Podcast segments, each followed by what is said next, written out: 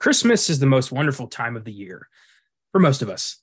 For others, it's a time where we're forced to put up with more of our family's crap than usual, and that friction can do serious damage to our Christmas spirit. That's what happens to Max after his cousins embarrass him, causing Max to tear up his letter to Santa and denounce Christmas. But someone else has heard his plea the dark counterpart to Santa Claus, who descends on Max's neighborhood and wreaks Christmas themed havoc on his family, forcing them to band together to fight for survival. But nobody ever escapes the wrath of the Christmas demon, Krampus. I'm Connor Eyzaguirre. I'm Caleb Leger. I'm Colton Jenkins. And this is Filmgazm.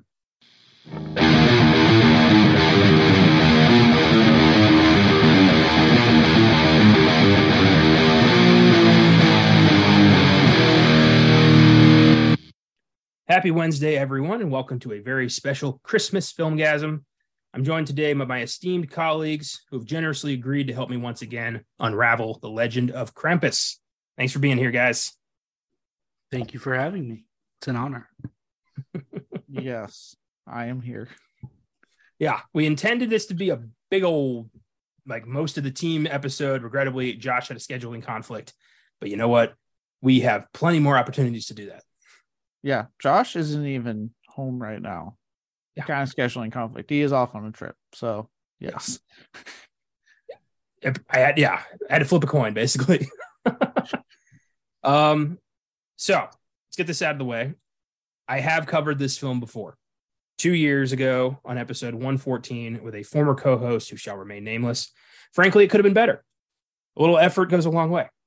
So when I found out about Michael Dougherty's director's cut of Krampus, it felt like a good excuse to redo one of our weaker episodes. And uh, yeah, a lot of stuff has been put back in the book. We'll end, we'll end it there. The amount of shots fired in like a minute. oh it's, it's time to start being real. It's like it's like a roast is happening right now. Sometimes things just don't work out, and you gotta you gotta you gotta realize that. You gotta we have. You gotta move on.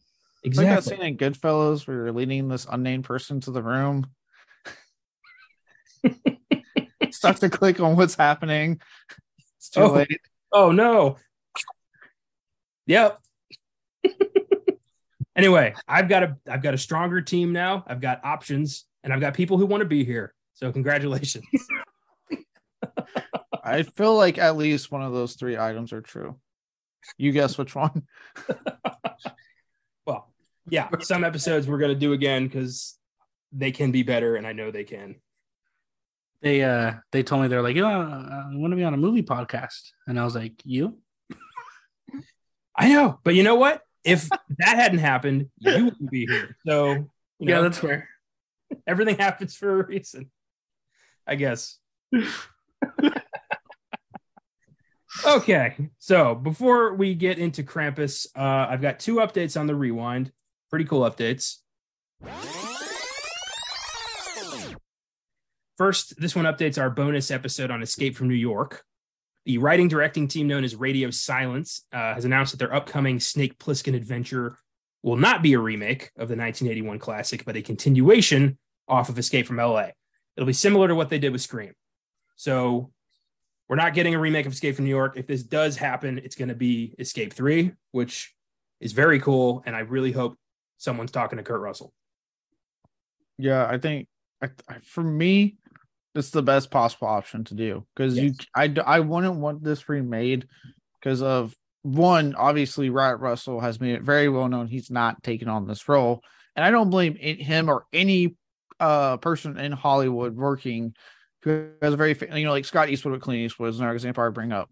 I understand not those those guys not want to take up their um their parents' most iconic roles, because that's just repeating what their their dad or their mom did. It's not they want to forge their own path, and that makes complete sense. I get it.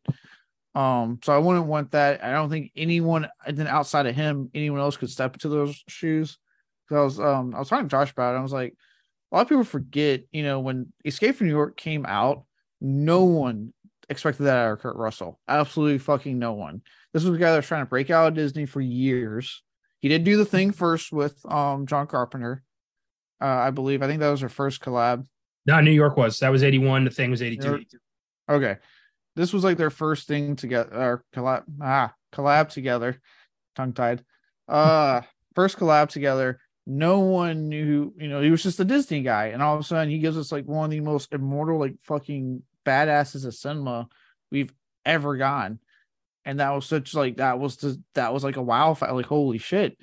Um, so to me, I think the best I I agree with this option. Like, do go ahead, lean into the requel, the legacy sequel that's been the rage, lean into it, talk to Kurt Russell if you can, talk to John Carpenter, see if he'll be on board with it. Um, and do a, a final hoorah for uh his taking old man snake and then yeah whoever you want to pass the baton to you know if that is an ideal they have in mind get a, a new blood into it by all means but give kurt russell one last you know uh rodeo if you will yeah yeah i agree colton thoughts um my thoughts are um escape 3 already exists it's one of the best movies ever made it's called Ghosts of Mars. so that's how I feel yeah. about this. no, you know, oh. I, I, said uh, I think last time um, you you brought this up. I'm always down for new movies, um, but it's cool that it's going to be a, a legacy sequel. It'd be cool to see older Snake. I think you know, kicking some ass like what they're doing with Indiana Jones. It'd be cool if they did like a God of War type thing. You know, he's like bringing his son in but he's like, you know, in a situation, he's like training him to.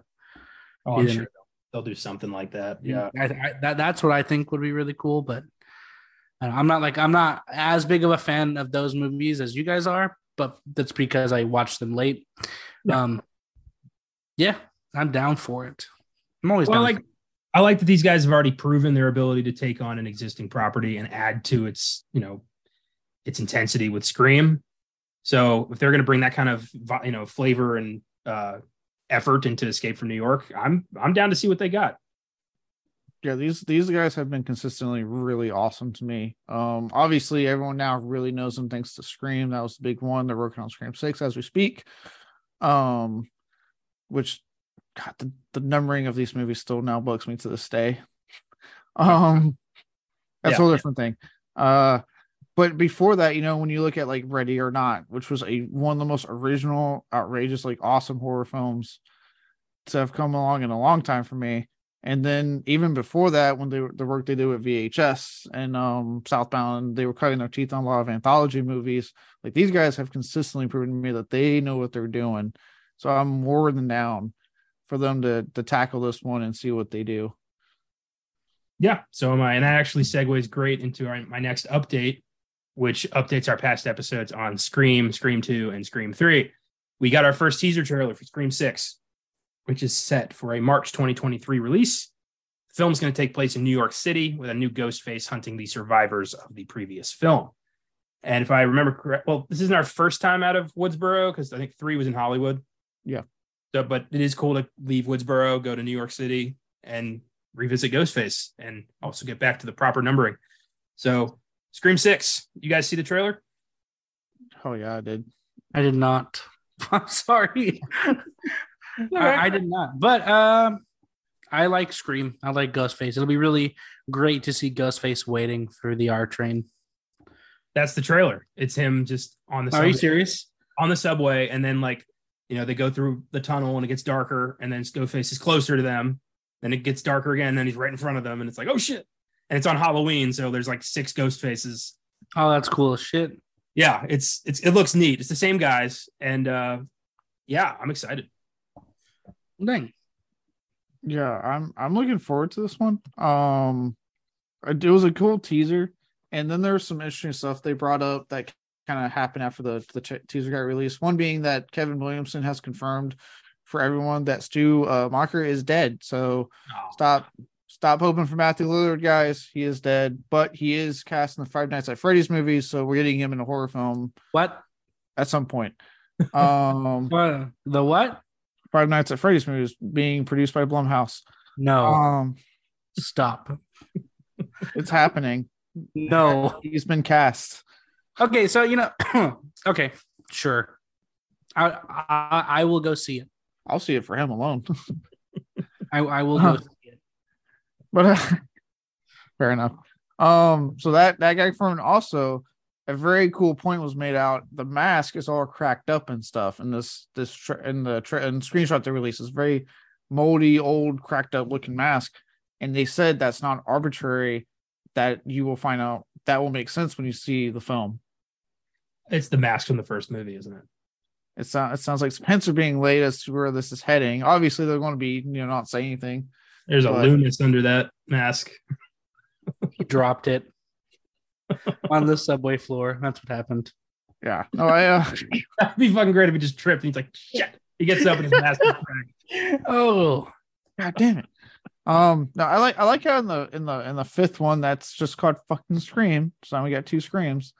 Um, I like how you know they did the smart thing by playing it safe, you know, keeping it relatively safe and contained. And it sounds like based off what they've been saying with this new one and the teaser, it's like okay, we've played it safe with that one. We got fans into a familiar spot to get them back into the sport. Now let's experiment. Let's go a little bit more crazy. Let's put even more of our spin on this, which I'm all down for. Like, you know, it was going to happen. You know, whether one day this franchise was going to continue beyond Wes Craven, whether we wanted to or not. And I'm just glad that like these guys are handling it so well. With again, but the fifth one being definitely a homage in every way, shape, or form to Wes Craven, and this one being very much like, okay, now this is our Scream movie, more than even five was. Perfect. Yeah, this is this is good. I like this. I like something new, and this franchise just keeps on giving. You know, we've had pretty much consistently good movies this whole time. So, you know, I mean, to an extent, you know, a lot of people don't like three, some people don't like four, but everyone's pretty uniform on the rest of them. Yeah, and even then, like three, like I'm I'm I'm on the mindset that four is actually really good. Um, even with the Instagram filter effect that seems to run throughout it. Um, and three is my least favorite, but even then, like compared to least favorites and other franchises I love and are holding near and dear to my heart, I'll still watch Scream Three. Yeah.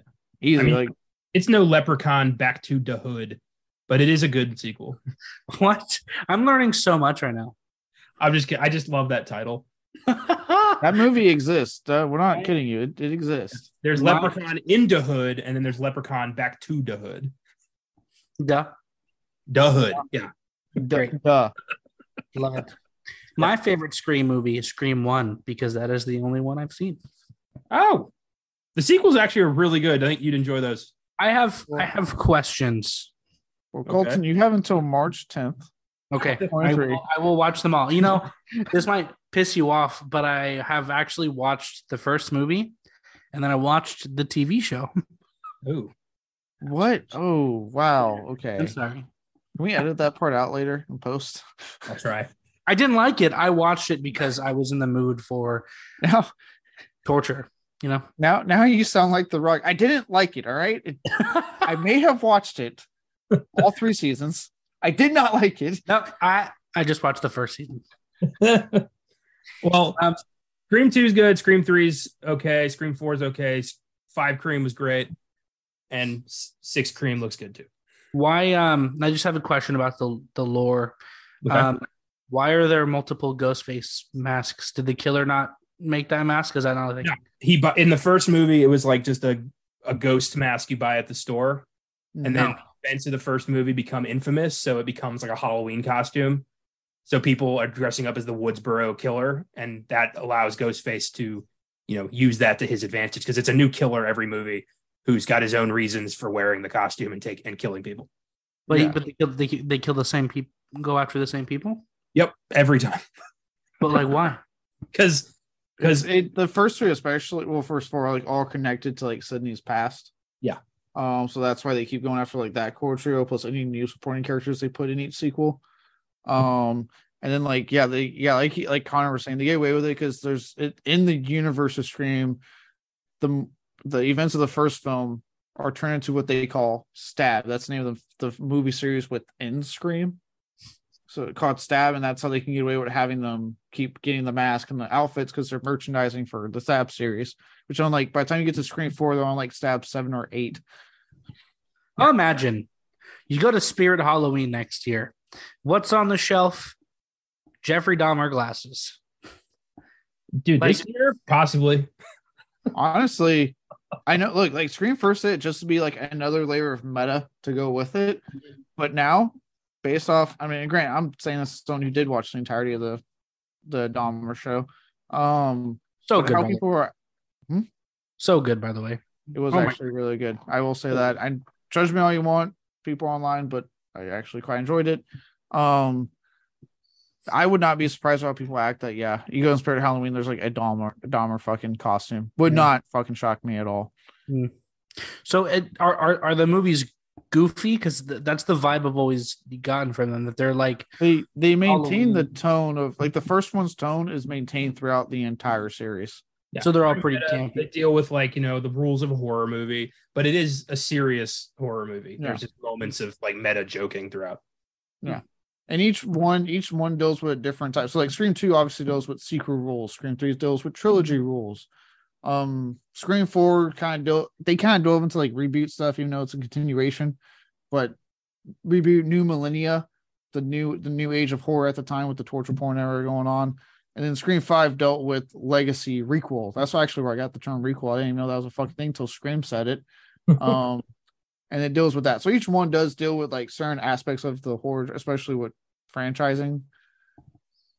Okay, I'll I'll watch them because I like again. Um, I like the aesthetic of the killer. I like campy shit, so I'll I'll check it out. Yeah, they're sweet. Yeah, We're, we got a, a big thing planned for Scream Six on Filmgazm when that comes out. We're going to do Scream Four, so that'll be an opportunity for us to kind of revisit the Scream franchise and all that. So that yeah, sweet. Yeah. Cool. Um, so before we get into the movie, let's discuss the origins of Krampus. Uh, what? So, what do you guys before you saw this movie? What did you know about Krampus, the Christmas demon? Um, I was a fucking idiot, and I always assumed that Krampus, like if you were a bad kid, I thought Krampus was the one that visited your house and gave you coal. And then I watched. Um, do you know the show Grimm? Mm-hmm. Yeah. So I watched that, and there's an episode with Krampus where he like kidnaps children and then like ties them to a tree and then like fucking eats them. So I thought that's what Krampus was, which I'm I don't think is far off. Hmm. um, but I, I always liked the the idea of a demonic Santa Claus, but I never understood like is it Santa Claus his like evil form? Is it his brother or is it like does he live on the south fucking pole? I don't know like but uh but this movie i did i think does a really good job of giving him a backstory without like spelling out his backstory which i i like a lot so yeah. Yeah, yeah. how about you caleb? Uh you're gonna be surprised. I didn't jack shit about krampus before this movie. Um most I like again i know i mentioned before growing up in a very religious household i knew about santa claus I knew everything about fucking Santa Claus and Jesus and everything related to the Christmas holiday with that. Didn't know shit about Krampus, so this film was coming out, and kind of right before it, other Krampus related stuff was starting to really take get popular and come out more often. And I was like, "What is Krampus?" And I looked, I was like, "This sounds awesome. Why don't we do this?" yeah, only the Germans could come up with evil Santa Claus who will torture you, like kill your parents and torture you to death if you misbehave on Christmas. Is your kid being bad? Beat the shit out of them for the demonic Santa Claus. Yeah. What's crazy is that it's accepted that they have a Krampus day. Like they, oh. the whole country celebrates.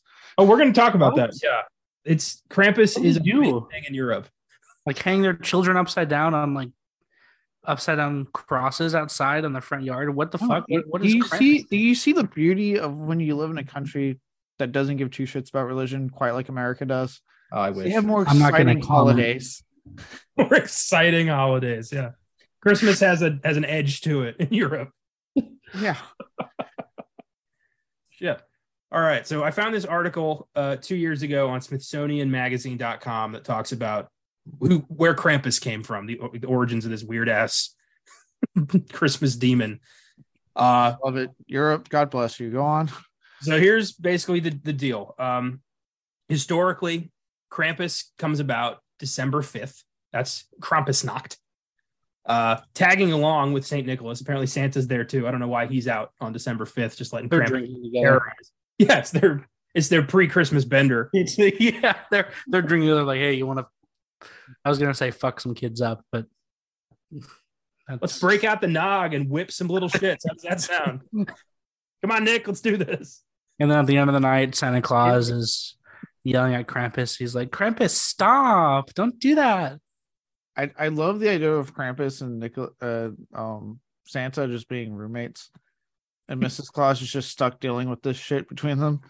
I picture it like, you know, he's Santa's deadbeat brother who shows up like once a year and he's an asshole, but they're family, so he can't do anything about it. And he's just like, yeah, you can stay for a few weeks. Just don't eat the elves. He's Fred Claus. Basically, yeah, it's Fred Claus. I, am just gonna put this out there. Fred Claus is, I'm being serious here, is legitimately one of my favorite Christmas movies. I haven't seen it in a very long time. I remember liking it. It's been a while since I've watched it. Yeah, maybe I'll check it. I'll break it out this Christmas. I did have myself a, a nice little Christmas horror weekend for well the two shows, and I also had the 4K recently. I picked up the recent uh, 4K release of the original Black Christmas. Oh my god, that sound and look beautiful. I'm holding off. I think I'm gonna watch that on Christmas Eve. Uh so this is what Krampus does on December 5th, traditionally. He visits houses all night with Saint Nick. Remember, in Europe, Saint Nick puts candy in the uh, wooden shoes of good kids. That's like you know, you put your shoes out. Yeah. And yeah. And uh, birch twigs in the shoes of the bad. So if you're bad, you get some sticks. If you're good, you get some candy. If you're really bad, Krampus uh want to fuck you up. he comes in he beats the kids with birch branches or stuffs them into his sack, takes them to his lair to torture them and eat them. Apparently, there's a scale here. he beats them with the with birch twigs. Yep. Santa Claus is setting him up, dude. He puts birch twigs in the shoes, and Krem is like, "Thanks, bro," and beats the shit out of the kids with. Basically, yeah, he's giving him the ammo. I mean, hey, Krampus, this one, this house, come on over here, bud. Got the sticks ready for you. Cindy gets candy, Johnny gets the stick. Holy shit, man. I did. I I look. I as someone who like like this is keep this in mind. I am a single childless now thirty year old man. Kids can be shits. So like having a country that's like, look, we're not playing this like your special bullshit. Like if you're bad, Krampus is going to eat you. So you better be good, you little shit. How's that sound? It is hardcore. It's it's not even like he's gonna hurt you. It's like he's going to kill you and it's gonna be scary. Like he's sw- he's gonna swallow you whole and that's it. What are you going to do, mom and dad? I'm going. We're going to make a new baby. What the fuck you think we're going to do? I'm gonna make that's popcorn and watch. yeah, I bet the parents are like, "This is gonna be an interesting night." It's like you know that whammy game. It's like you know you either win the money or you get a whammy. In this case, whammy is Krampus killing you with a stick. I think Krampus goes to the parents first, knocks on the bedroom door, and is like, "Hey guys, I'm uh, I'm here. Um, which which room is it? Okay, you guys want to watch or something? Do you guys want me to go full force or like not all the way? How you know just." I love, I love the nonchalant Krampus who's just like, you know, he's done this for a thousand years and it's just all that. like, so are you going to watch or like, oh, doors unlocked? All right. Uh, should take about 10 minutes. Is that good? God, dude, the, the parents are hiding in the closet with a camcorder, like they're watching a fucking, you know, like a cuck situation. like, yeah, beat out of God. Beat instead, of, instead of milk and cookies for him, they have like fucking beer. It's like big old German beer stein and like a schnitzel. yeah, bro. And that that's his thing. Like he's like, wait, you guys don't have that? I'm not eating your kid. Like I'll come back, but you better have that shit ready. It's like his one thing. You leave out beer and schnitzel for Krampus, he won't eat your kids. Yeah. you just I love the idea of like him in negotiations, just like, all right, so like I'm gonna go up there, beat him a little bit. Do you want me to eat him here or whisk him away, torture and eat? Like what do you want? And he, he's just like looking at the kitchen. He's like, I'm sorry, hold on. Do you have beer in the the schnitzels out for me? You don't. Oh, what you gotta do with that shit for another year? I'm out. Mm-hmm. so, apparent. So Krampus is supposed to be like you know the dark side of Santa Claus. He's you know every good has an evil, that kind of thing. Uh, according to uh, some Smithsonian scientists or historians, uh, it taps into kind of a subconscious macabre desire that a lot of people have that like Christmas is too sweet, it's too nice. There's got to be some darkness in there, which is pretty fucked up. I love it. Keep going. I mean, my favorite Christmas movie of all time is Christmas Carol because it gets a little creepy in there. So I don't know, maybe. Yeah, I- every And traditionally, yeah. traditionally, like in the in the Christmas song, like you know, he's like, you know, scary ghost stories. They used to be told on Christmas. It was it's a tradition. So Yeah, Christmas has always had a dark side to it. Yeah. yeah. I, I think um, I mean America being America probably was the one that commercialized and make it lighter and also add a whole heaping of capitalism into it and materialism and whatnot. Um but yeah, like I look, I know you're wrong. I do love Christmas. I do love my we've talked about before. I love my Christmas specials. But yeah, I like that little edge and that darkness. Two of my favorite recent ones that came out this past month um were Violent Night and fucking Christmas Bloody Christmas. Like yeah, I quite enjoyed the one that had David Harbour kicking ass as Santa Claus, and also the one that had a killer Santa Claus robot fucking people up and apparently killing a kid on camera. I was not expecting that part. I want Violent Night 2 to be David Harbour versus Krampus. Like I really want that to, to happen. crossover. What if no? What if it's a versus? That's like his secret weapon. Like if if it's something that he can't even handle, he's like, I got to get my brother to help. He's bleeding to death in Afghanistan and he's like, I need backup. He's like, open the open the gates. And they like they open some That giant oh my North god, Pole prison and Krampus comes out. that would be Mrs. Terrifying. Mrs. Claus, are you sure you know what you're about to do? Open the gate. And it's also David Harbour, just like way more fucked up. um, so I thought this was cool. Krampus's roots have nothing to do with Christmas. They date back to pre-Germanic paganism. The name originates from the German Krampen, which means claw, which is great. Apparently, um, he's the son of the Norse god of the underworld, underworld, hell. He's literally the son of hell. this is awesome. It's hot. Timely too, because I'm currently playing God of War Ragnarok, which deals with Norse mythology. So Krampus could show up in God of, in the next God of War. I We'll do a God of War Christmas special. I want a DLC where Kratos, like Atreus tries to teach Kratos the true meaning of Christmas. Oh my god. Oh, I would actually love that. I had a I had a quick sign out and I guess slight spoilers for those of you who haven't played the game yet. I had such a laugh when like Atreus is trying to sneak back to like the the dwarf's house real quick after it's been realized he's been missing for like two days because he met that giant lady he's into. Mhm. And I love when he's getting ready to go through the realm and Kratos just pops up like any dad and is like, Where have you been for two days? it's such I was like, Ooh, dad Kratos coming in hot. Oh yeah, fucking great game. Uh, in the 12th century, the Catholic Church tried to banish Krampus celebrations because of his resemblance to the devil. They were like, this is too pag- paganistic. Can't be doing that. We own Christmas. Uh, it tried to, uh, in 1934, the uh, Austria's conservative Christian Social Party tried to also destroy Krampus. Didn't work out. Krampus keeps emerging as a much feared and beloved holiday force because nobody wants their evil Christmas taken away from them. Which I respect. I do respect that. And if anything, this just kind of shows a lot of my beef with religion and that they are just trying to take the fun away from everything. Yeah. Haven't they seen the animated Santa Claus is coming to town? You can't destroy the Christmas spirit or the Krampus spirit, no matter how much you want to. Christmas doesn't come from, you know, gifts and yeah. lights. It comes from a child eating demon forcing his way into your house.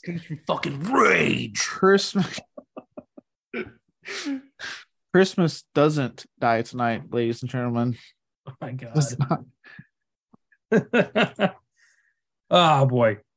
Um, so the annual festival of child hunting Krampus takes place on the 5th. Krampusnacht happens every year where people dress up as Krampus and chase children and leave birch twigs and shoes and run amok and get wasted and just have a grand old time in the streets of Europe. I was supposed to say the Softcore- pictures. Hmm? I was going to say the pictures I've seen on this, they look like they're having a great time. Yeah, for sure. What were you saying, Colton? So it's the soft core purge. Basically, yeah. Jesus. God, what the fuck? like every kid on like on the on you know eleven thirty at night on December 4th, they start sweating. They're like, fuck, dude. Mom and dad are up. They're getting ready, dude. No. This just gets every like parent in Europe's like rocks off. They're like, oh God, here we go. Dad is sitting With this all year. room with a big stick, just going like slap, slapping it into his hand, psyching the kids out. have you seen have you seen uh series of unfortunate events with Jim Carrey? Yes. Remember when they like they're at the reptile dude's house and they open the door and he's sitting outside. He's like, "Do you have a hall pass?"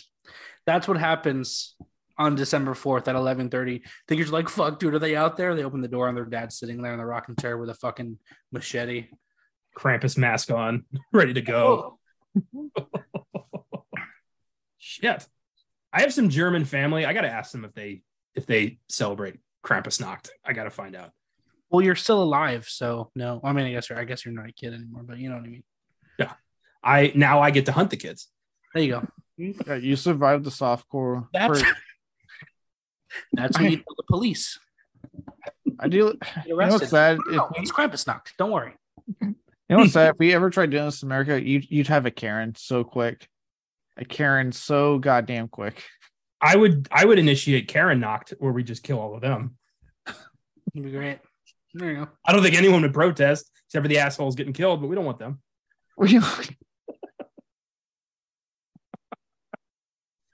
Ah, oh, So- the big concern lately in you know recent years has been like, are the kids getting scared? Is this causing too many nightmares? So that's how they're trying to get this taken away now.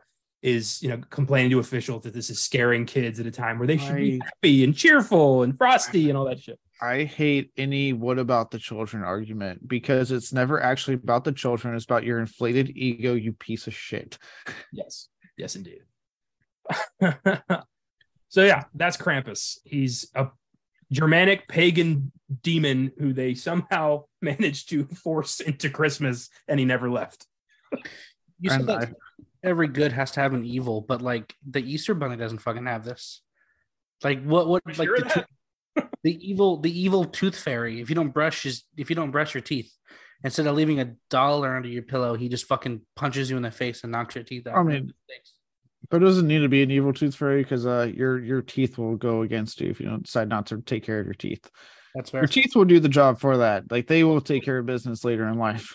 They That's did what what happens. happens. Darkness Falls, where like a kid sees the Tooth Fairy, and the Tooth Fairy's like, you know, you're not supposed to see me, and like kills the child or something like that. It's like the Tooth Fairy's a monster.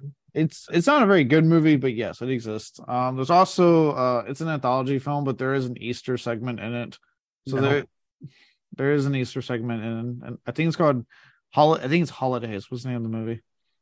Is he like a rabid badger or something That's All like right. just I haven't seen it. your I- dog or something? oh, Donnie Darko. There we go. Frank, there you go. Oh God, yeah, funny. I all right. So that was Krampus. Let's talk about the movie now. the My movie question- Hmm? The movie Krampus. The Not movie, to be confused with the Legend of Is- Krampus.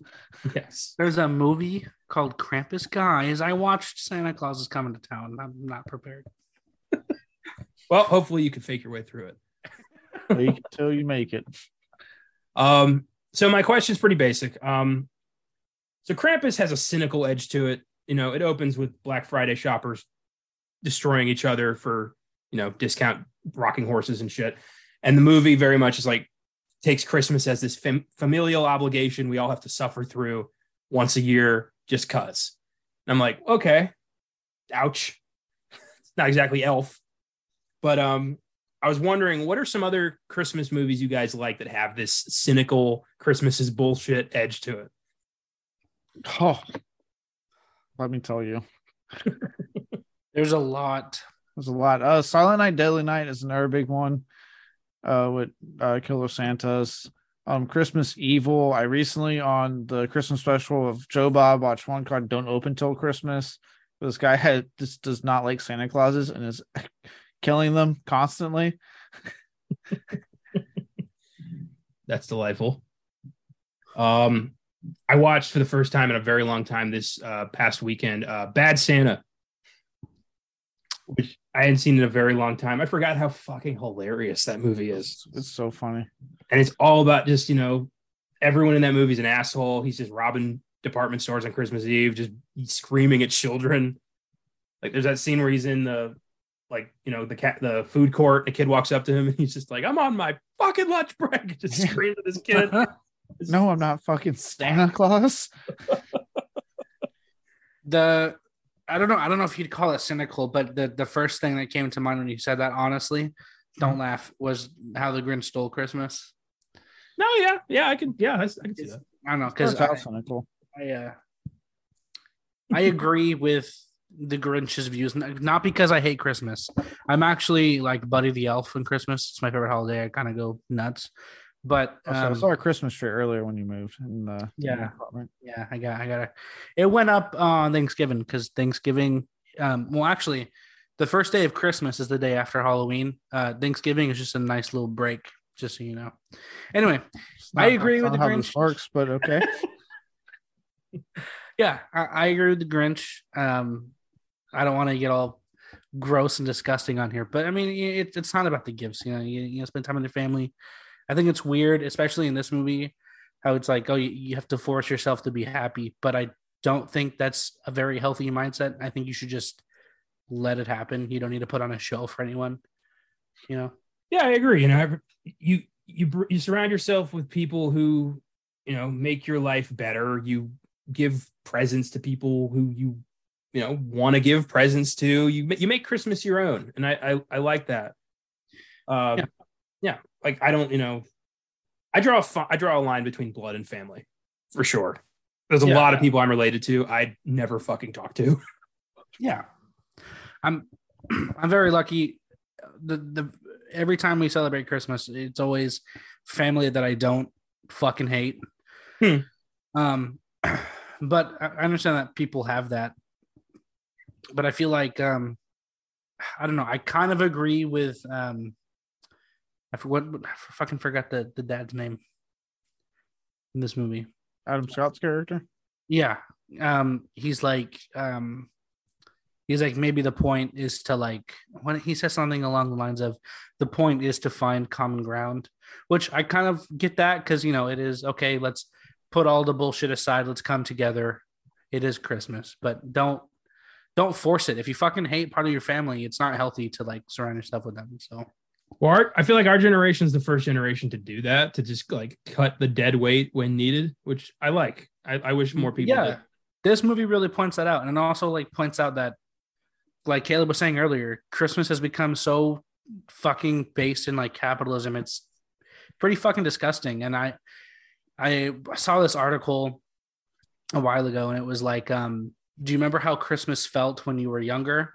Uh, it's because people were. It's be okay what did it say? It said basically Christmas felt that way when you were younger because people were making it happen around you, but now you have to put out put in the effort to make that happen and nobody wants to fucking do it anymore because everything is more expensive. People are realizing that I don't want to surround myself with toxic people. So I think I don't know. Christmas should be a time when you have to push all that bullshit aside and allow yourself to be happy. I don't know. I agree. I yeah, I'm I want my holiday, you know, experience to to be cheerful because the rest of the year is a fucking nightmare. And I want, you know, if I'm gonna have to go to some, you know, relative's house I never talked to and just be berated for like political views for three days, like I don't want to do that. No, fuck no, fuck that. No, and also awful. also a big part of Christmas is nostalgia. Yeah. Because I realized a couple days ago that the only holiday that has music.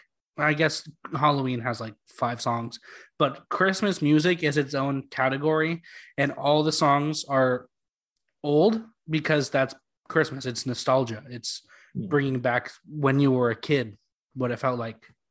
So I think that's cool. Yeah, I saw I saw one that said like there's only four or five different genres of Christmas music, and it's like I want shit for Christmas. Santa's horny kneel before Christ. yeah, it was weird. Yeah, yeah. What are you saying, Caleb? No, I I pretty much agree with uh, y'all's point on it. I think there's a huge. I I'm, look. I have nothing against like the Christmas specials or things like Christmas story that take a more like positive approach to it. Because I think like the point of Christmas is great. The idea of like you spend it with the people you love, You put, cast the bullshit you've dealt with aside for a year, cast it to the side, and just enjoy time with those you love. Have some food, give some gifts, right? And just be thankful for another year on you know this this earth for for, for ever long as you have on it. Um, but I think, like you said, you know, when you're a kid, it's easy because you had your parents doing everything in their power to make sure you had that feeling of Christmas. I definitely as have more nostalgia from Christmas in my youth than I do now. Also, because it felt like Christmas. My mom would like set up the tree the day after Thanksgiving. That's what that was our Black Friday tradition was set up the tree and get the house decorated. Um, and um, but as you get older, and like you, you know, kind of really hit with like how we treat family nowadays is the younger generation, even younger than us. I would say I think Gen Z being a big uh, trendsetter on that one, and I'm actually very fucking happy that they're doing that. Um, but when you hear the, you know, you see all the time people talk about like, you know, kids shouldn't have to hug relatives if they don't want to. Like, stop forcing them to do that. Like, they don't want to hug, they don't want to hug. Um, you know, you don't need to spend Christmas or your holidays with toxic families you don't like. Like, cut them out. Like, stop, stop feeling the need to force yourself on them for like three days and just be miserable on like what should be the happiest time of the year. Mm-hmm. Um, and I I like you said, I think as you get older and you start kind of doing more of that and realize you don't need to do that, like I said, with things being more expensive, you kind of lose that spirit. So in a way, these more cynical films kind of reflect that. The more adult take, which is like all the shit you worry about for Christmas that you didn't worry about as a kid, you know, mm-hmm. and yeah. now you're you're like shit. I don't have money to get all these fucking gifts I have to give, and like, do I really want to spend Christmas with this person or find an excuse to get the fuck out of seeing this person? Exactly. And we're in that weird. I think right now it feels like this. It, like it, it's not shitty. Christmas is not shitty, and I hate people who hate Christmas because you're just being a shitty person to be a shitty person, or you're just focusing on the negative as- uh, aspects. Exactly. Yeah, but I feel I feel like right now we're in that transitional period where this new generation is realizing we don't have to put up with toxic family and all this bullshit.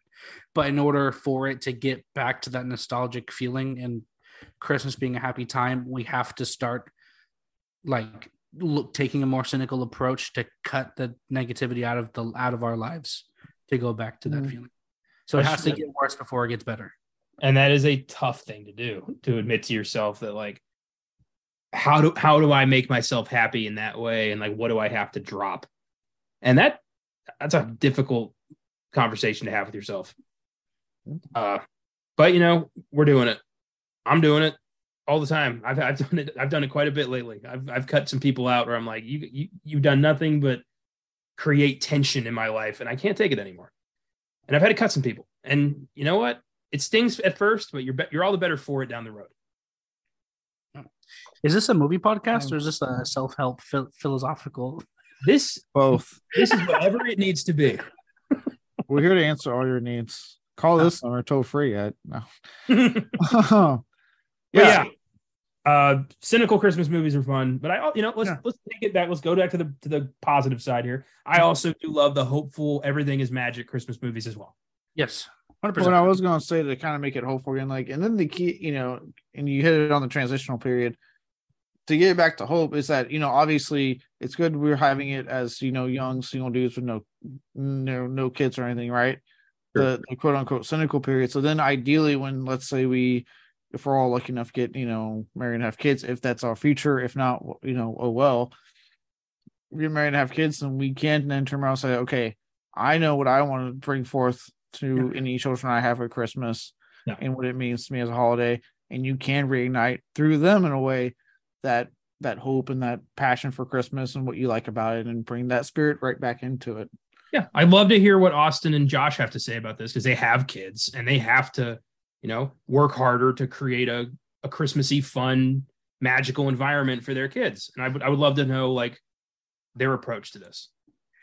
I I I also just realized, um, especially with today's like political climate. I don't, I don't want to you know get too political heavier, but with today's political climate, we'll, we'll say that for being on the bad with the other yeah. But Christianity is like fucking everywhere now. And it's such a toxic divide. It's like fuck you if you don't believe in god. Fuck you if you do believe in god. It's disgusting and it's creating a divide that doesn't need to be there. Like ebenezer scrooge says it perfectly as much as I disagree with him when he says this quote, but he says, You keep Christmas in your way, and I'll keep it in mine. Shut the fuck up. Let people enjoy Christmas the way that they want to. If someone doesn't want it to be the day that you celebrate Christ, that's fine. If you do, that's fine. But don't fucking try to force it on other people. And that's, I think, another reason why these movies do so well because they highlight like that, those, that type of toxicity. You know, I love mm-hmm. that you took completely the wrong lesson from A Christmas Carol, but it actually is a good one. Yeah. yeah I mean, uh, I, I, will say what's interesting is that things like Krampus, but also obviously like Santa Claus coming to town, if you actually pay attention, yes, one is much more hopeful and one is Santa Claus shit, but they're telling the same message of look, one just decides to show you the shit people deal with every year. One shows you a much more hopeful, obviously heightened ward, but it's the same message of like, look, you make Christmas what you want it to be. You you bring that that joy. It's kind of on you, and you just got to decide what makes you happy on Christmas. Yeah, and every Christmas movie has a really fucking good lesson, not just for Christmas, but for in life. And I also just thought of this. Christmas comes with like six days before New Year's Eve, where like you have New Year's resolutions. It's almost as if Christmas is the time to be like, okay, this is my reset. This is what I need to do in my life to be happy. I'm gonna follow the lessons given to us in film and apply it to my life starting now. It's like it's like it's like a wash. It's like a it's like a reset, and I feel like that's why Christmas feels the way it does when you know Christmas Eve hits. You get the you know the lights, you get the music, you know families around, good families around. You're like, okay, this is happiness. This is what I want to I want to keep this in my life for this next year. I agree. You know, after watching Krampus this year, I've I've made a conscious decision to beat and eat way more kids than I have been in the past. I mean, 2023 is going to be my year. Yeah. Yeah. But I like I like what you're saying there. It's a it's a good point. Yeah. You'll keep that resolution until you drop it in a week, like we always do with New Year's yeah, resolutions. Oh yeah. But like oh, go to the gym, get a membership, you never go. the the lesson in Krampus is very simple it's a it's a lesson everyone needs to I think take. And the lesson is don't be a dick. Yeah. That's it. That's the whole lesson of Krampus, and it's great. It's very simple. Don't. That's all Kramp. That's the whole impetus for Krampus even coming was that these guys were assholes and they lost their yes. Christmas spirit. So he's like, I'm going to fuck them up. And Max did nothing wrong. I Krampus was not after Max. He was after the family. He wasn't gonna. I mean, until Max did the dumb bullshit at the end. But um, Krampus was helping Max. He, he, maybe a little too extreme, but he was helping him. I feel like the neighborhood didn't have to suffer for this. I don't think I have. I have my own theory about that. I don't think he, he took out the whole neighborhood. He's like, "Look, all right, I get it. I get you, Max. I got Cramps is going to come in and help you out. All right, I got this." wow. Uh, well, that turned into a very insightful conversation. Uh, Good, good question, guys. Good question. Good job. Uh, well, I guess we're not that cynical after all. No, we got you know, it's hard. You know, you got to find your way back from the cynicism. You got to take the bits of, of Christmas that matter to you and hold on to them. And you know, that's what I've always done. I don't. I could give a. I could give a shit about the Catholic approach to Christmas. Christmas to me is a time to celebrate the people you love and just enjoy, you know, Christmas movies and Christmas cookies and all that shit, and just have fun and just enjoy yourself, unplug yeah. and appreciate. I literally just spent money on a Christmas cookie cake because I was like, "Fuck it, why not? It's Christmas." Exactly. Fuck it. I I bought myself a piece of cake today as well. I'm planning on yeah. eating it when I watch uh, American Psycho after this. You know the uh was it the Great American Cookies? You know those fucking cookie cakes to do? Mm-hmm. Yeah, they were like, hey, here's your five dollar birthday coupon, five dollars off. I was like, ah, fuck it. Beautiful. Yeah. Okay. So a little background on Krampus the movie. Uh it was developed, written, and directed by Michael Dougherty. Uh he was direct the writer and director of Trick or Treat. We did that in October 2019. We'll probably bring it back some Halloween in the future because it's, it's a big one. Uh, he also directed Godzilla King of the Monsters and wrote X Men 2 and Superman Returns, which is interesting. Uh, he's finally got a sequel to Trick or Treat in development. Hasn't been a lot of movement on that front, but uh, we're hopeful. Well, all right. This is this is where my cynicism comes to play. I'm not hopeful. I have been cock teased on a Trick or Treat 2 for so long that I will not get sufficiently hyped until I see a fucking trailer with a release date. I will riot. I haven't seen the movie, but I will riot if the next movie is not called Trick or Treat, Smell My Feet. I will be so fucking mad. Trick or Treat harder. No. Trick or Treat with a vengeance. Trick or Treat, the naughty guy ah, God, that's the whole thing. That that that's movie. You want to talk about talk about a movie that should have gotten a fucking theatrical release. I mean, it did it, eventually. It like, this year. Oh, I was I was there. Trust me. I I was in the theater. I got my ticket to see it in theaters this past year when they finally like let's go to a proper release. Apparently, it did really good still, and I was like, yeah, because it's a good movie that should have gotten a theater release to begin with. Um, but, regrettably, you know, Dougherty just he's he makes good movies, but he can't get that dollar. Krampus was a modest hit. Godzilla King of the Monsters bombed. It's like he, he can't get that. He can't get the financial side of things done. If he could, we would have had Trick or Treat 2 a long time ago. Yeah, it's so weird because like so far, all three of his films I've highly enjoyed. Same. X Men 2 is probably the best one of the entire franchise, and he wrote that shit. Yeah. We won't talk about Superman Returns. It's fine. But uh I'm sorry, Godzilla King of the Monsters. How the fuck you guys for letting that bomb. Like that was 10 times better than 2014's Godzilla. Obviously not a not as good as Godzilla versus Kong versus Godzilla. I mean, what was gonna what was gonna beat that? That was a big matchup we were waiting for. It is the perfect bridge to Godzilla fighting King Kong. A little, you know, King Ghidorah, Rodan, Mothra. That movie fucking rocked, and I will never forgive Godzilla fans for turning its back on that movie. Yeah, it it literally said, "Hey, we heard you about 2014 one. You didn't get a lot of Godzilla action, so guess what you're gonna get? A lot of Godzilla action." And I was happy. My God, in the cinematography, like when Ghidorah shows himself and the smoke, and I'm like, man, how is no one watching this shit? They made Ghidorah an alien. We got Godzilla's old theme back in the score. It the closing credits had the cover of Blue Oyster Cult's Godzilla by the freaking System of a Down guy. What more do you need? yeah, no one. I love no it. one. I really love that movie. That was fun. Oh, King of the Monsters, is great. Godzilla. Okay. Um, so Dougherty had always wanted to do a scary Christmas movie. The idea didn't take form until his friend sent him an e-card featuring Krampus. And he was like, oh, wait a minute and that's how that's how it happened. Somebody sent him an e-card, Merry Krampus, and he's like, brilliant. and that's how we got Krampus. Ideal. I love when it's something that simple. It's just like, oh, and from there you got a whole movie. That's so cool. Oh yeah. So Krampus has an IMDb score of 6.2, Rotten Tomatoes score of 66% grossed a little over 61 million on a budget of 15 million, so not a huge hit. Uh, still, you know, it's become a Christmas horror cult classic in its own right. Any movie that be, that takes place around Christmas is pretty much going to stay around forever. Mostly, there's a couple like Christmas horrors that don't. I don't think the mean one's going to last. Um, fair enough. But yeah, I mean, those are a good chunk, and it, it just like it's nice, you know what I mean? Like we are talking, I know we were talking about this focus of the two recent additions this year.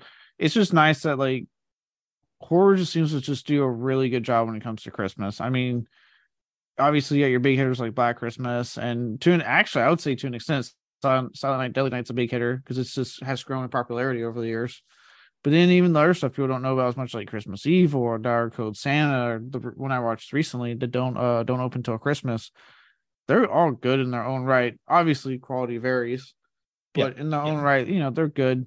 Um, and like this, I mean, this year alone, like I said, and then Krampus was a newer edition, and now we got two newer ones in Violent Night and Christmas Bloody Christmas. So it's just I don't know. There's something about like mixing what we talked about earlier, the joyful, optimistic spirit that is Christmas, and injecting a healthy dose of just horror cynicism just seems to be a perfect match. Yeah, totally right. And it, you know, gives gives us plenty of fodder for our, you know, Christmas party movie marathons and shit. Like that's where the mean one's gonna be, you know. Hey, let's watch this weird ass Grinch horror movie that nobody saw. yeah. Yeah. I will say because there's always so many good ones, there's more and more good ones. It does make it increasingly difficult to be like, okay, so what is going to be in the rotation? Because I'm like, I want to watch my horror ones, but I also want to watch, you know, Year Without Santa Claus or Holly Grinch Stole Christmas. Christmas stories requisite viewing every year. Like, I'm like, God damn it. I know exactly what you mean. Um, so in 2021, Shout Factory assembled an unrated director's cut of the film titled Krampus the Naughty Cut. It's four minutes longer than the original cut of the film, and it's this version that we are focusing on for today's show. Uh, and we look through the the differences aren't major. There's a couple of scenes that are slightly extended, and there's a couple more swear words, but other than that, it's pretty much the same movie. So if you've only seen the original cut, you should be fine. I oh.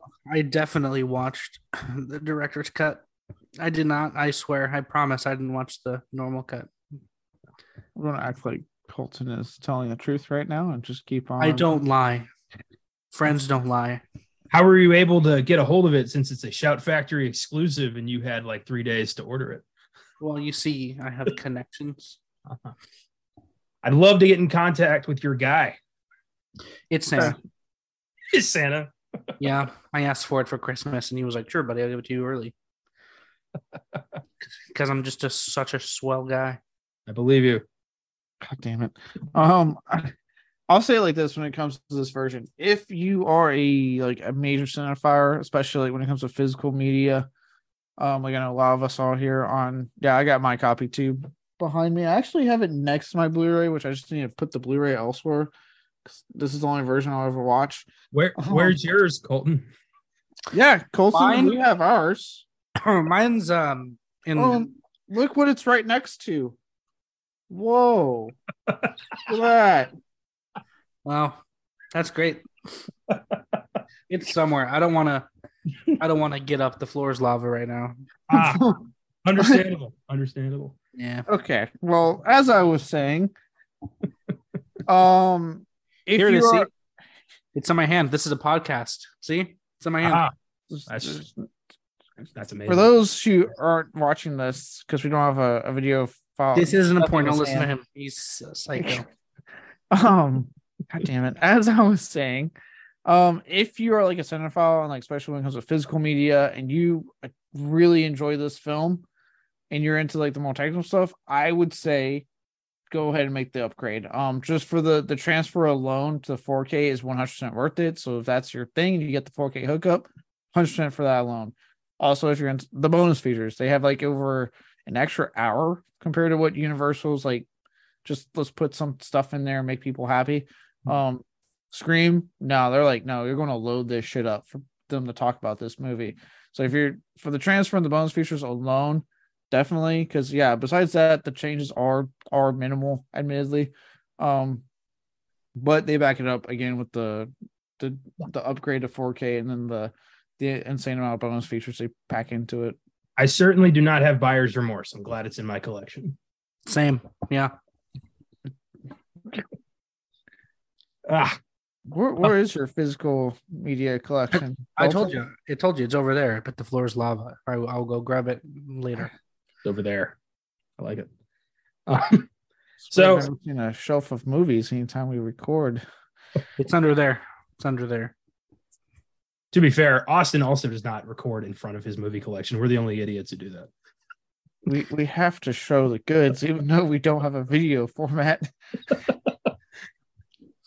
it is. It does feel like we're peacocking or something with our giant ass film collection, like backing us up. It, it's weird. Look at we're we're experts. We own these. This is just where my table is. All right, let's discuss Black. Uh, not not Black Friday. We did that a couple weeks ago. Krampus. Let's discuss that. How about that? Sure. Yeah, I guess.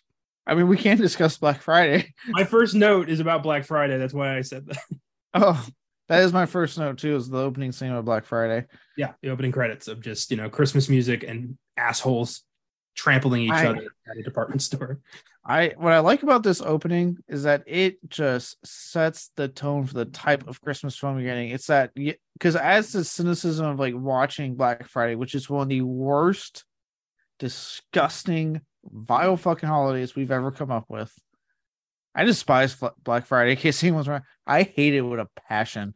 Um, Good movie though. no, the movie itself is fine. The actual holiday can go suck a fucking fat one. Um, but mixing all that your chaos you're seeing, which well, crazy enough, I think he said he was like, it's like not even far off from what actually happens. Like that legit happened. Like none of that was over exaggerated. No, people die. People are tramped. There's usually there's always like one person a year at least at Walmart who doesn't get off the floor. Bro, Yeah. people are people are disgusting. That happens when Popeyes releases a new chicken sandwich. Okay, like Oh, if something is two dollars off, they're gonna fucking lose their mind. God. I remember trying to like Uber Eats a Popeye chicken sandwich for like weeks, and even Uber was like, "We're not doing it." I was like, "Oh, all right." Um, no, but like mixing that cynicism, but having the Christmas music play, that again, that hopeful optimism. Like I, I love how this just set, sets tone of like, look, it's gonna be cynical, but don't worry, there's gonna be that little bit of hope over going hand in hand with it. When we meet the family and the cousins show up, I love the dopey ass cousin who just doesn't Oh my god! talk ever. He's just like staring into the I, into the you know horizon. I just love that this the, this is like the aunt and uncle and the cousins that no one looks forward to seeing. We all have them. We won't. I was name like, let's be honest, we all have them. I will not name them because I have quite a bit of cousins, and um, my, my mom came from like, it was like, kid number nine, in her in her siblings. So lo- Jesus. lo- I have lots of aunts and uncles and cousins. So but yeah, there's the two. There's the dope Howie who probably going to grow up to be president. There's the two girls who dad wanted to be boys. That's why they have male names and are dressed up as, as like men, as boys. That's sad. And then there's the baby. Who they They fucking the leave in the car? Yeah, wasn't there another child? I I'm like, that. oh fuck yeah, yeah, yeah, the baby, yeah. yeah.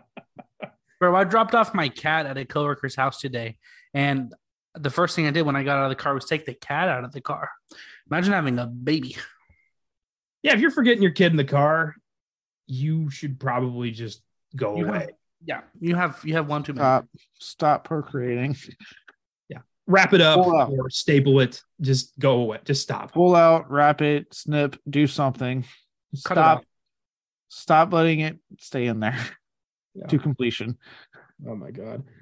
Uh, so you know the, the they have the family dinner and the aunt is such a bitch. Just I forget her name.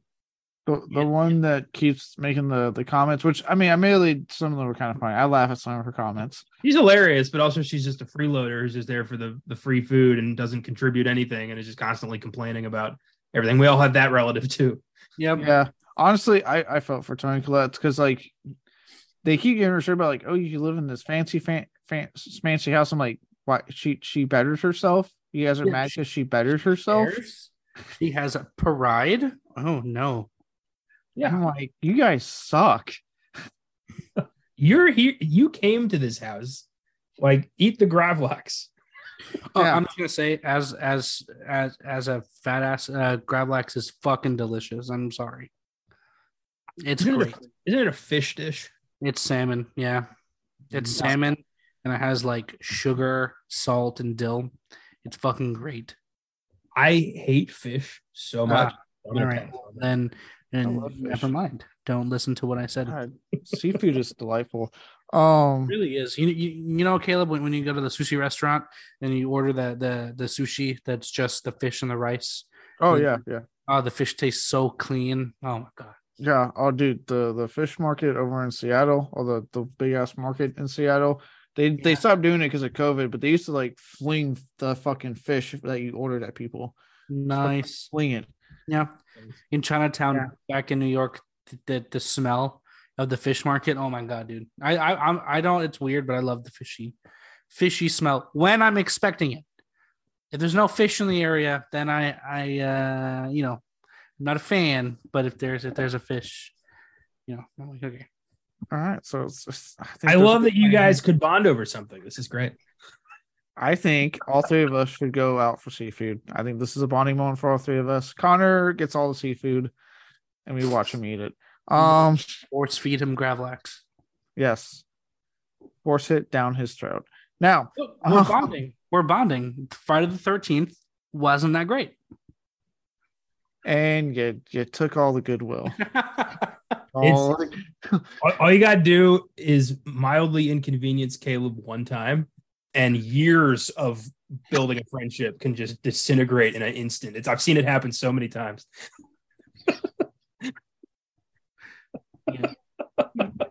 I don't. Everyone has recently been pointing out to me. Everyone in my life, as I've gotten now that I'm 30, has been pointing out that I get like slighted by the smallest inconvenience, and I'm like, no, I don't. And everyone's like, yeah, yeah, you, you get angry very easily. So I have does... I have so many of those moments recorded. Like, yes, you do. Caleb, Caleb, does your hoodie say bald? No, it says bud. Okay. From Halloween too. What the? Why would it say bald? I don't know. I, I was I was just trying to read it. I was like, I was like, why? why you, I was like, that's a weird fucking name tag. Give me a second. oh man, I love the idea of Caleb just walking around with a hoodie that says bald. it just says bald. The only time I've had to identify as bald is when I was doing the paperwork to renew my license, and they had a thing on there for like your hair, and the last option is bald. And I went, "Oh, yep, that's me." Boom. that was fucking fantastic. Thank you for that. God damn it. God. anyway, uh, yeah. Anyway, I've learned that apparently I get angered at the slightest inconveniences. Yeah, I want to work on that. Me saying Friday the Thirteenth isn't that great. It's not an inconvenience. It, it's a mental inconvenience. It's a it's a slight. It's a personal slight. Every time he he hears someone say that, he like screeches the tire, like you know, the tires go ee, and he's like, oh shit, okay. I'm just I'm picturing the, the like the people to kill list that Steve Buscemi had in Billy Madison, and he's just adding names to it every time he hears someone say um, they don't like a movie he likes. Yeah. Or you know, like that time after the concert when I'm trying to get a drink and I can't understand the guy, and I'm like, I'm fucking out. oh, okay. Back to the movie. Uh, the cousins embarrass Max with the the note to Santa that's basically like, "I wish my family was happier," which is just emotionally devastating to everybody. Yep. And uh, he basically is like, "Fuck this," and tears up the note. And Krampus hears it and is like, "Oh, we got a live one." He's like, "Oh, your family fucking sucks. Got you. I'll help you out." Yeah, I like that Eric Campus like fishing. He's just waiting for the bait. He's just like, come on, someone give me something. I'm very just, bored right now.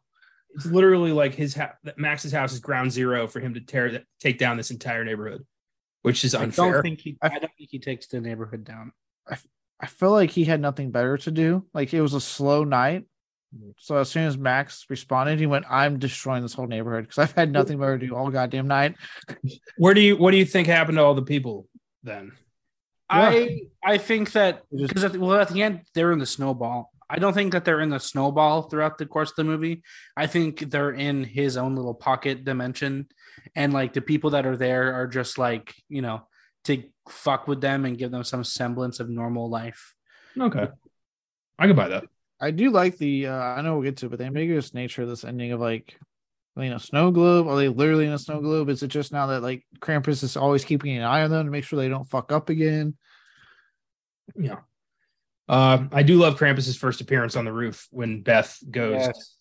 Oh, friend, and you just see this goat monster on the roof. If you if you take into account like Dougherty's uh, project, career protection at this point, like he had Trick or Treat, which got horrendously just dumped onto home video when it sure enough all practical effects. He gets a little bit more of a budget. I'm, I'm not going to say it was probably a huge difference between Trick or Treat in this film. For this one, and again, you know, when everyone else have that argument, especially this year because of the MCU's use of um not always great CGI. Yeah. Um, obviously, the argument comes up with like CGI versus practical, right? Mm-hmm. This is a film that to me showcases why both are important. There's a lot of great practical effects, but Dougherty, with the budget he has, especially for like another chance at doing a big studio budget film and actually getting fucking released the way it should be, pulls off the CGI shots incredibly well, especially in scenes like this by putting Krampus up off in the distance, blacken the screen down a bit. So then it's like you really, it looks so good for its budget. It looks great because he knows how to film it. He knew how to light it. He knew how to use that fucking budget. Very true. And it just gives you this sense of like, what the fuck is that? When you first see him, you're like, this is this just changed because the first half of the film is very much just a a Christmas co- like family comedy, and then it turns left very hard into mm-hmm. monster horror, which is great. The it, it was the it was such a good reveal. I saw this movie in the theaters, and up until that point, I had only seen like maybe one one trailer for the movie, and um, I was like, oh yeah, this is gonna be like a funny and like oh no, they're all gonna freeze and start killing each other. I mean, I know that Krampus was in it, but I when when yeah, I saw him on the roof, I like legitimately got chills. I was like, oh fuck. got, yeah. I got sweaty. I got nervous. Yeah. When you when you first see it, and then when she starts running away, and you see that shit jumping roof to roof, following her. So cool. Oh, and then she gets under the under the truck or under the car, and you just the Jack in the Box shows up, and the way that's done is so creepy. Just you don't know what's going to pop out. You don't know where it's going to pop out. You just know Beth ain't making it out of this. Yeah, you know, like oh, she's fucked. Yeah, that was great. Um, I love when Krampus destroys the Hummer. Yeah, because it just sets the stage of like, oh, this thing's that strong. Like, you know, America's vehicle can't defeat no, Germany's no. demon. America. America. America's vehicle. I like how when he asked him, "Do you think your your uh your Hummer can make it through there?" and he had like the weird name for it for it. He's like, "She could make it through the the jungles of Vietnam or something." I'm like, Jesus Christ, man! He just asked you if you can drive through the snow. Yes or no? Yeah. What was it? It was like Veronica or something. Yeah. I mean, I can't remember. I just remember. Uh, well, great casting David Koechner in this film. Oh my god, with Adam Scott, comedy gold, comedy fucking gold right there. I love Lucinda. That was the Hummer's name. Oh, Lucinda. I love David Koechner. He's so funny. One of my favorite moments is when uh, after um, Adam Scott saves his life, and he says, "I'm sorry for thinking you're a spineless dick all these years." yeah, that's great. Thanks. Oh, yeah. I like when he's like, "Do we have anything to eat around here?" She's like, "There's more of that uh, turkey or whatever." He goes, "Beer it is." Plenty of leftovers. Nope. Uh, I love that his dumbass kid gets lured into the fireplace by a cookie on a meat hook. No, dude, this, movie, this movie's use of like Christmas iconography as as a villain, like not just Krampus, but he uses like the gingerbread man and like his are all fucked up. Um, the weird Jack in the Box, like how he Dougherty uses different like Christmas iconography that we know and love yeah. to just fuck these people up is so awesome. I love when the kid takes a bite of the cookie and the gingerbread man screams. Yeah, like yeah, and then the kid gets hurled up the chimney, and that's the last we ever see of Howie. Poor Howie. Eh, I think the I think the um, world collective IQ is better off. Um, when, Harley, knew you. When Howie Snowman shows up on the front porch, I I fucking I die every time because the snowman looks just fucking like him. It's hilarious. Oh yeah, the snowmen are so creepy, just constantly getting closer to the house. They are all creepy except for that one. That one is the dopiest looking fucking snowman ever. It look it's great. Um so Omi, the grandma, realizes what's going on. She's tangled with Krampus before, and we get the story of how Krampus attacked her village and the animation in that scene is beautiful. I love I love an animated flashback in a non-animated movie. Yeah, I did. I did get a good chuckle when um that the aunt's like, ah, she speaks English. I knew it. I'm like, God damn it. yeah, it was good. Um, And I also love the line. Uh, I think it's the aunt who says, "I'm old enough to know when life is coming at you with his dick out." Yeah, but she like she's like um, Max is like, "Are we gonna be okay?" And she says something in German, and like I don't fucking know what that what that what that means. Yeah. I'll do, I look. The aunt is a terrible, like the character you would not want in real life, but she has some one-liners that make me laugh. When she's like, "All right, kids, let's go in the kitchen. I'll show you how to make some peppermint schnapps." I'm like, Jesus Christ, they're children. Everybody in this movie is shitty except for Max. He gives it to Howie, and he's like, "All right, don't rat me out." Like letting him drink the schnapps. Um, yeah. So now everyone's kind of like, are we really th- saying evil Santa? Are you fucking serious? I love David Koechner's like, what? No, just completely refusing to believe this. And then the big Jack in the Box worm shows up. I do like when they keep trying to say it scrolls. They're like, just scrolls up there. It's Uh, "Scrolls." Oh, Yeah, that, that- that thing is so fucking creepy. The giant toy worm thing that eats one of the kids. Oh, yeah, dude, dude, this, it's disgusting. oh yeah, that I want to know how they. That's something I need. I didn't have a chance to get into the bonus features, but I would love to watch bonus feature on like how they conceived that fucking part, and really this whole thing. 'cause I love this like the parallel of like what's happening in the attic with David Koechner fighting off gingerbread men. Yeah, shooting the cookies, and then like I love the dog saves his life by eating one of the cookies. And he's just like, I just got fucked up by Christmas cookies. Anything could happen now. Yeah, meanwhile they're getting fucked up by some horrific looking toys in the attic. Holy shit! We got the angel who's just fucking up Toni Collette for some reason. Just ah, that was so freaky. Reminded me of the the the one book of the dead in Army of Darkness. That's like a Yeah, yeah, yeah, yeah. attached. I do I do like when like uh she kind of fights back and she shoots the one off of Adam Scott. He kind of gets turned on in his look. He's like, "Oh, honey." I'm like, "Whoa, not now, guys. Let's Yeah. calm down on that front." There's the teddy bear who's got like rows of teeth and is just like ah I'm crazy. Um, I love when Linda's mom strength kicks in and she just like starts, you know, attacking all of them and saves everybody. No, that was pretty fucking cool. Yeah. That was cool. Just to not get the Jack in the Box because she had to announce herself before just doing the job. The most dangerous happens. Hmm? the most dangerous toy, in my opinion, is obviously the the jack o' lantern if it catches you. But that fucking robot, dude, that robot was fucking him up. The robot, yeah. I love the line just screamed, you know, twisted fairy tale horse shit. Like, Yeah. that's perfect. I want that on a t-shirt. David Koechner. Um, God, he is always like he's like Rob Riggle. Like when he pops up in something, you're like, okay, even this movie sucks, he is going to be good. Yeah, whammy. Um, Is his face frozen? he's having a stroke right now. uh, Omi sacrifices herself, doesn't really do much with that. That was kind of Yeah, sad. What did she think was gonna happen? I think I- she I I think think- she's done fighting. She was like, it, it was gonna get me eventually. Here it is.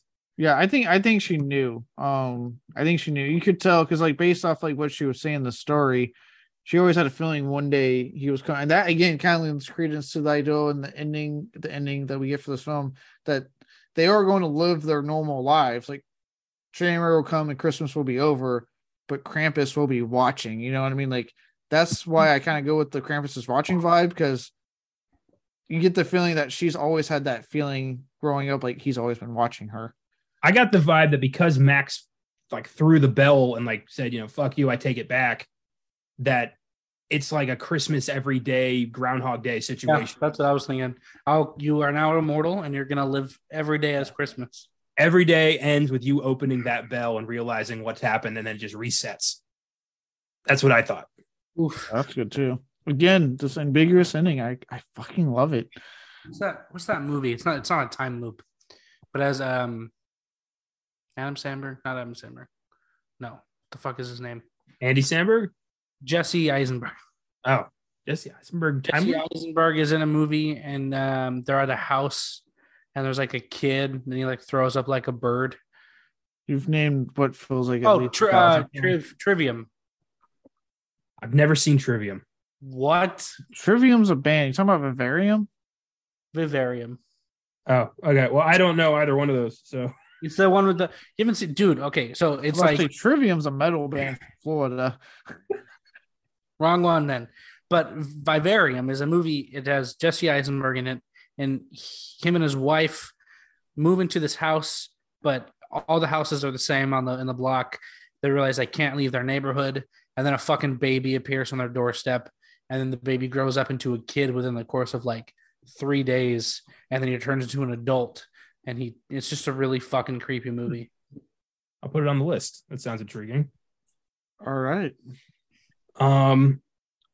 So I had a question about the uh the creature that's outside in the snow. That's like a like a tremors worm that keeps grabbing people. Yeah, like a graboid. Yeah, graboid. Was that like was that supposed to be the Jack in the Box creature or a different wormy creature? I I took it as a different wormy creature. Okay. That we just don't see. Jack Frost nipping at your toes. little, little Nice. toes. Nice. Tom gets eaten by that thing. It gets the moms. Eventually, it's just Max and one of his cousins. Then they find Krampus and they just throw the cousin into hell, which was like, No. Oh, And- I just want to say the way that Krampus comes down the chimney, dude, is so fucking creepy. He like just he's like he slides down it. He crawls through that chimney. It's fucking cracking the wall. yeah. So, such Comes out antlers first. It- Yep. That to me is like up there with some of the best reveals of a monster in like any horror film. Like, yeah, when he reveals himself to Omi, like coming out of that chimney, and you're like, how? Now I see why he's cracking the wall. Like this motherfucker is huge. and he's going. The fact that he went in head first, climbed through the chimney. Oh man, so good. Well, apparently, um, according to Michael Dougherty, uh, he's wearing a Santa mask. That's not his face. Huh?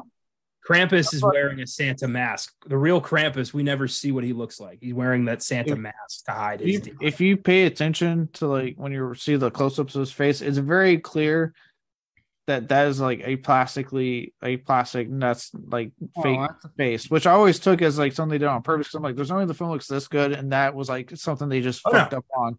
Dougherty that said to be on purpose. It's it's Krampus like almost defacing Santa Claus in his own way to just be like, you know, this is all I think of you, you hack or something. I don't know. Uh, Make, oh, which makes me wonder, like, what does the actual face look like? I don't want to. I don't want to see it. Fucking I- never look in the face of the devil. I'm I'm okay with that. Let's do it. Uh, Well, let's do it for this Krampus movie. We end up in you know this ambiguous ending where they're in a snow globe and everyone comes back, but they also realize, oh shit, that all really happened. Um, I was hoping Santa would show up at the end and be like, "It's okay, Max. You know this happens. Christmas magic will save the day." But no, Santa didn't show up. He does apparently I doesn't. would love the idea if- I live there going off the idea where you just said that Michael already confirmed about Krampus's face. If Santa, Santa, air quotes, showed up to be like, it's okay, Max, and as it's going, it slowly gets more like creepy and demonic, and it turns out it's just Krampus with the fucking demented face of Santa talking to him. Unless, of course, that's not a plastic face.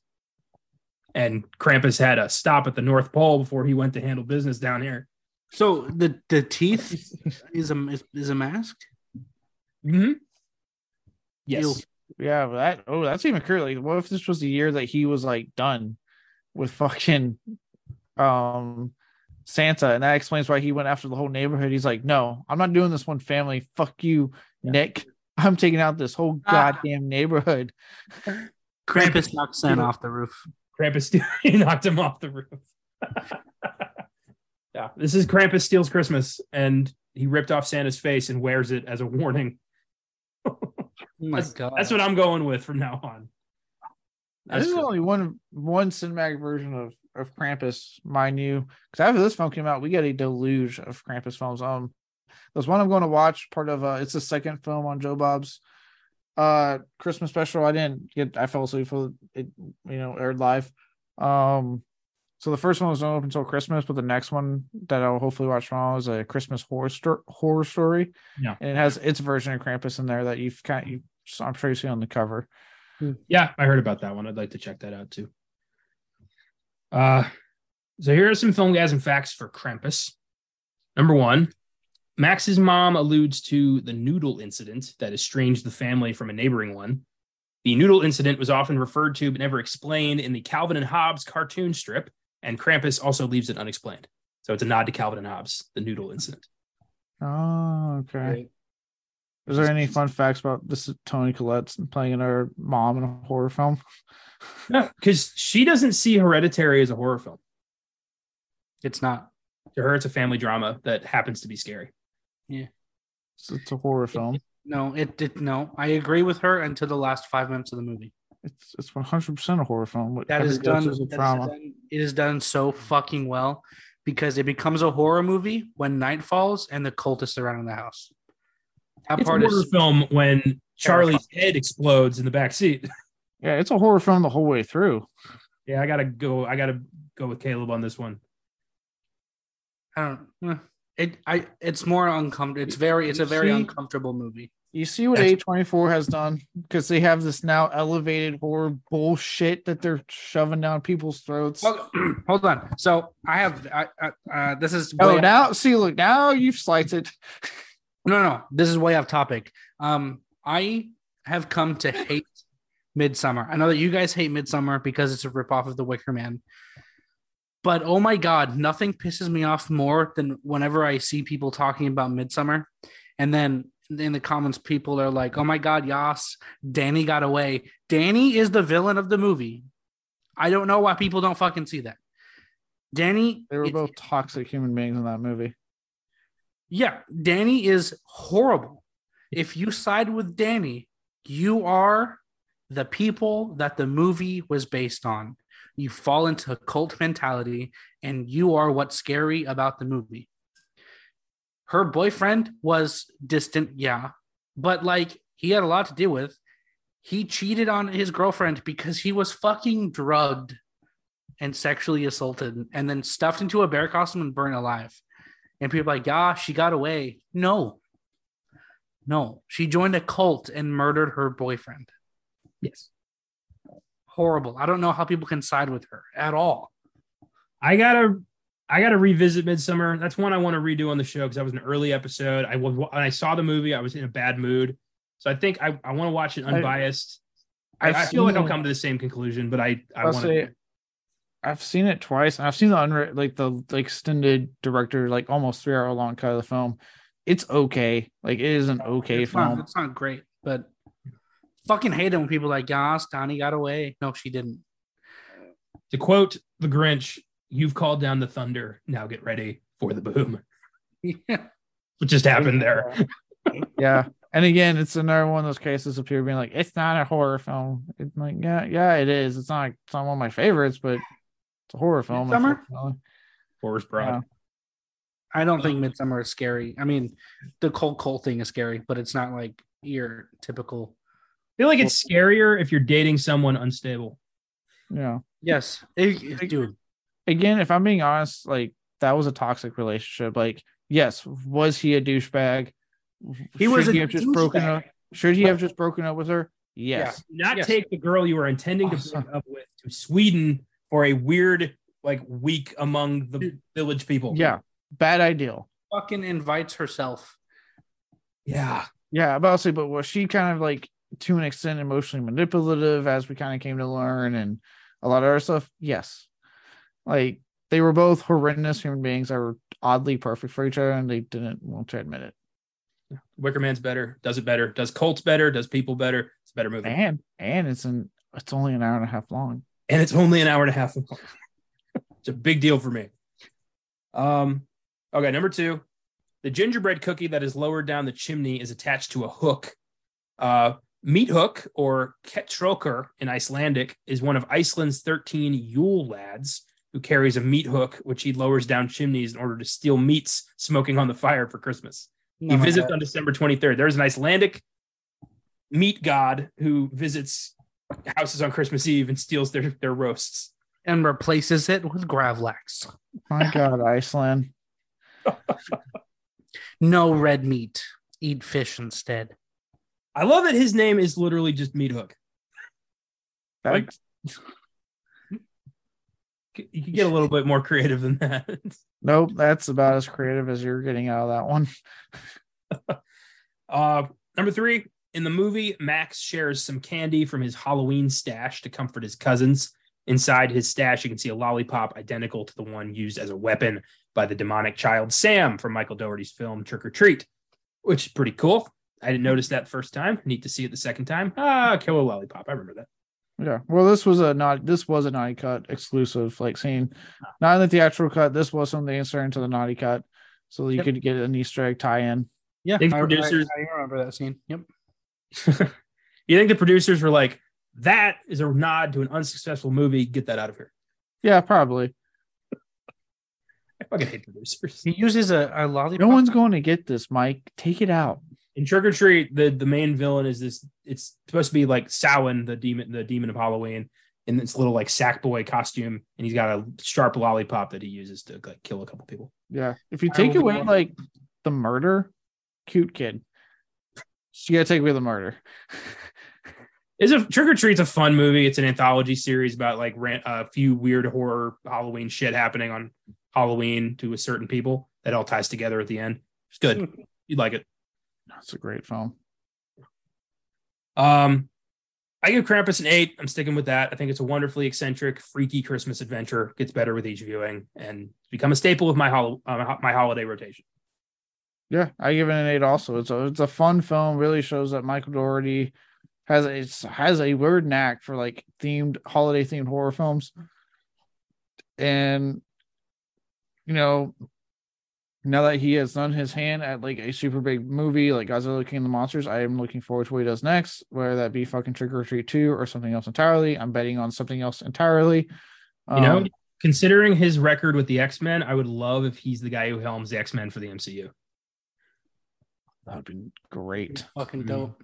Look, I'm just if you can't tell, I'm betting nothing on Trick or Treat 2 because I will not get excited for what I really want until I see it happen. Um I, I understand yeah. But uh yeah no it's just a solid film that you know great cast great set pieces perfect balance of that cynical like horror like i talked about earlier the horror cynicism meets the positive christmas spirit that yeah i this has become a, a, an easy rotation watch for me. So eight out of ten for me. Yeah i'm gonna jump on the bandwagon. I'm gonna give it an eight too. Just it falls right in you know, it fits nicely in your rotation of Christmas movies. It's got a good lesson, which I think all Christmas movies should have. Um, You're talking about the naughty cut, right? Yeah, of course. Yeah, what the hell? Yeah, of course. Okay. Um, so don't watch that you own, you, you own, right? The naughty cut. Yeah, I own it. It's over there on the other side of the room. Um, yeah, uh, yeah, eight, fantastic. It's it creeps me out still. Um, I'm a bitch for aesthetic horror villains, and Krampus is so menacing. Um, but what I really do want is I want a sequel where uh, Krampus visits um, the Home Alone kid because uh, Krampus is not getting in that house. It's his house. He has to defend it. Oh my god, that would be incredible. I would love Just, that. An increasingly more flustered Krampus, like, what the fuck? This is usually really easy. He takes a paint can in his face. He stumbles outside. He's like, "What's going on? this isn't right." Oh, the mask falls off, and it's just Marv. It's Marv. Even like the gingerbread man come running out They're like, "Krampus, what the fuck? We we're not used to this. He's fighting back." I can I see want... one of the gingermen soggy, soaked in milk. He's like, "Please help." I can see the teaser trailer right now. It's you know, a a, a snowy Chicago suburb. Krampus is on a on a roof. He climbs off the roof. He walks up to this house, and you just the camera pans over to the mailbox, and it just says McAllister, and everyone's like, ah. Whoa, fuck. Best part is instead uh-huh. of getting a new like kid to be Macaulay Culkin's character, it's Macaulay Culkin in his fucking late thirties. Dude, yes, and he's like he's like Christmas fucking sucks, dude. You know what it is? It's 30 years later every single year his family forgets about him. So at this point, he's fucking done. He's like, fuck Christmas, I'm done. So he does something. Krampus is like, I'm gonna fuck this kid up. And then he's like, No, you know what? Fuck you. And then, you know, hmm. man, there you go. I would have it be 30 year old Macaulay Culkin playing 11 year old Kevin McAllister. Just never address it. He's still he's still a child, and they're all like, "Well, we're gonna go. We're doing Florida again. Don't be late." And he's like, "I'm not going. I'm, I'm tired of this shit." You know what? He probably would do. He he has and kind of proven to like have zero issues embracing the whole Home Alone fame. Yeah. Even now, he is all in on. He's like, "Yeah, that's what I'm famous for. I'm cool with it." I mean, he grows up to be Jigsaw. So I mean, you know, whatever. I love that theory. ah, this was fun. Uh, thanks for listening, everybody. Uh, if you like the show, feel free to follow us on Facebook, Instagram, and Twitter at Filmgazm Productions. If you want to suggest films for us to check out, you can email us at filmgazm at gmail.com or send us a message through the socials. Check out our website, filmgazm.com, where we have articles, reviews, trailers of upcoming films, and every episode of our shows. If you want to support the show through Anchor, you can click on support this podcast on your preferred provider. We appreciate it. Uh, next week is the last Filmgazm of the year. This year flew the fuck by. Uh, what better way to ring in 2023 than with the 1980 holiday slasher film New Year's Evil? A DJ receives a call from a mysterious killer who says that every time New Year's strikes in each time zone, someone's going to die, ending with the DJ herself. The film is currently streaming on Prime Video and Paramount Plus. I haven't seen this one yet, but it felt like the perfect send off for 2022. Thanks for sticking with us this long. Uh, so I know nothing about New Year's Evil beyond the log line on IMDb. Uh, Caleb, you said it was was good. Yeah, it was good. I liked it. It's uh, uh, Josh showed it to me last year. It's my first time watching it, and it's it's fun. It's definitely like it is definitely an 80s slasher, you know, holiday themed movie. I won't deny that with the requisite amount of sleaze and everything I've, I've come to enjoy about the subgenre. Um, but it, you know, it takes advantage of its hook. It's entertaining enough. The kills are pretty like good and creative and gory. So I, I had a fun time with it. Good to know. Good to know. Yeah, but but you also like Friday the Thirteenth, so.